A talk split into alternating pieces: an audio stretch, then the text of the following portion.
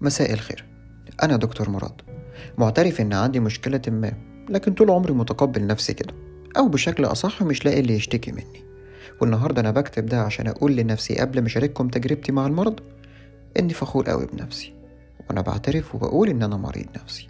فالموضوع بدأ ب ألو؟ يا خالد.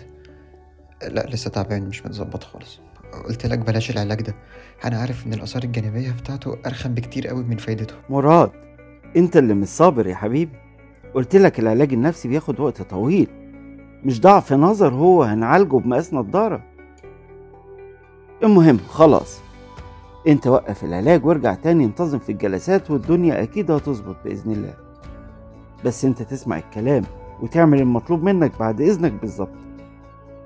انت فين دلوقتي يا مراد؟ أنا في البيت بس هنزل لسه أروح العيادة. ورايا كشوفات كتير قوي النهارده. يعني كالعادة. هتقول لي ورايا شغل كتير وما تجيش جلسة النهاردة كمان. هظبط هظبط يا خالد وأكلمك هظبط وأكلمك.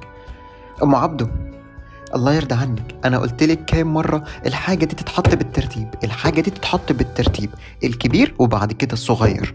أنت عارفة إن ممكن منظر زي ده يجيب لي صداع طول اليوم مثلا؟ الحاجات اللي كنت طالبها وصلت يا دكتور. صباح الخير يا مراد. أنا ظبطت لك كل حاجة زي ما أنت قلت بالظبط. حطيت ده مكانه وده كمان على فكرة. وأكدت على المرضى الرولز اللي أنت عايزها بالظبط. تمام. حلو جدا. ربنا يعدي اليوم ده على خير. آه صح. القهوة بتاعتي. بس طبعا لو مش أنت اللي هتعمليها قولي لي وأنا اللي هعملها بنفسي. لا لا لا. هعملها لك أنا أكيد طبعا. بقول لك إيه. النهارده مفيش كشوفات كتير في المستشفى. فممكن بعد ما تخلص شغل العيادة بالليل نخرج نتعشى سوا. ماشي أوكي. انت عارفة إن أنا ما بحبش أكل بره ده بس تمام. عشان خروجة المرة اللي فاتت اللي باظت دي نعوضها النهارده. إيه يا مراد مالك؟ في إيه بس؟ روق أعصابك كده وخد نفس عميق. ما انت عارفة إن الدوشة وقلة النظام دي بتعصبني. تعالي نتمشى تعالي نتمشى أحسن من القعدة دي. خلاص إحنا طلبنا الأكل. يلا هنخلص بسرعة ونقوم على طول.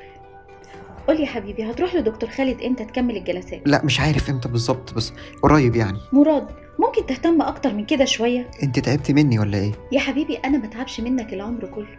أنا حبيتك كده زي ما أنت. عشان كده عايزاك تكمل علاجك علشانك أنت مش عشاني أنا. أنا كده كده بوعدك اننا هنفضل مع بعض طول العمر مهما كان ومهما حصل. بس أنا أصلي شايفاك عمال تدي للمرض مسكنات وقاعد تتفرج كده على نفسك سايب بيتك وسايب أهلك. حتى شغلك ماشي ليل ونهار في زعيق وعصبية. علاقتنا. مالها علاقتنا دي يا سارة؟ انت تعبتي مني انت كمان؟ انت كمان عايزة تمشي؟ لا لا أكيد أنا ما قلتش كده طبعا. بس يعني اللي بقوله؟ إنك لازم تكمل علاجك علشان كل حاجة تبقى تمام يا حبيبي. خلاص تمام حاضر. أوعدك هحاول. صباح الخير يا دكتور مراد. صباح النور. القهوة بتاعتي على مكتبي حالا بعد إذنك. حاضر حالا. سارة أنا قلت كام مرة ما ادخلش أشوف المنظر ده؟ في إيه أكتر من إني مصور لك المكتب بكل تفاصيله عشان ما ألاقيش حاجة متبدلة مكان حاجة؟ الكلام ما بيتفهمش ليه؟ أنا آسفة يا دكتور والله بس بجد حقيقي أنا ما خدتش بالي من التفصيله الصغيرة دي. ده يا دوب الورق محطوط شمال بدل يمين بس. أنت هتناقشيني شمال ولا يمين؟ اتفضلي دخلي أول حالة ويا ريت تفهمي كل الزوار عشان مش ناقصة عصبية من أول اليوم. حاضر يا دكتور حاضر. يا فندم حضرتك بعد إذنك عقم إيدك والبس ال gloves مش أستاذة سارة بلغتك بال rules ولا إيه؟ إيه يا دكتور؟ أنا جاي أكشف على عينيا.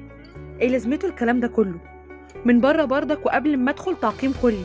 هو في إيه؟ آه يا فندم معلش بس هي دي تعليمات الدكتور وده علشان سلامة حضرتك وسلامتنا.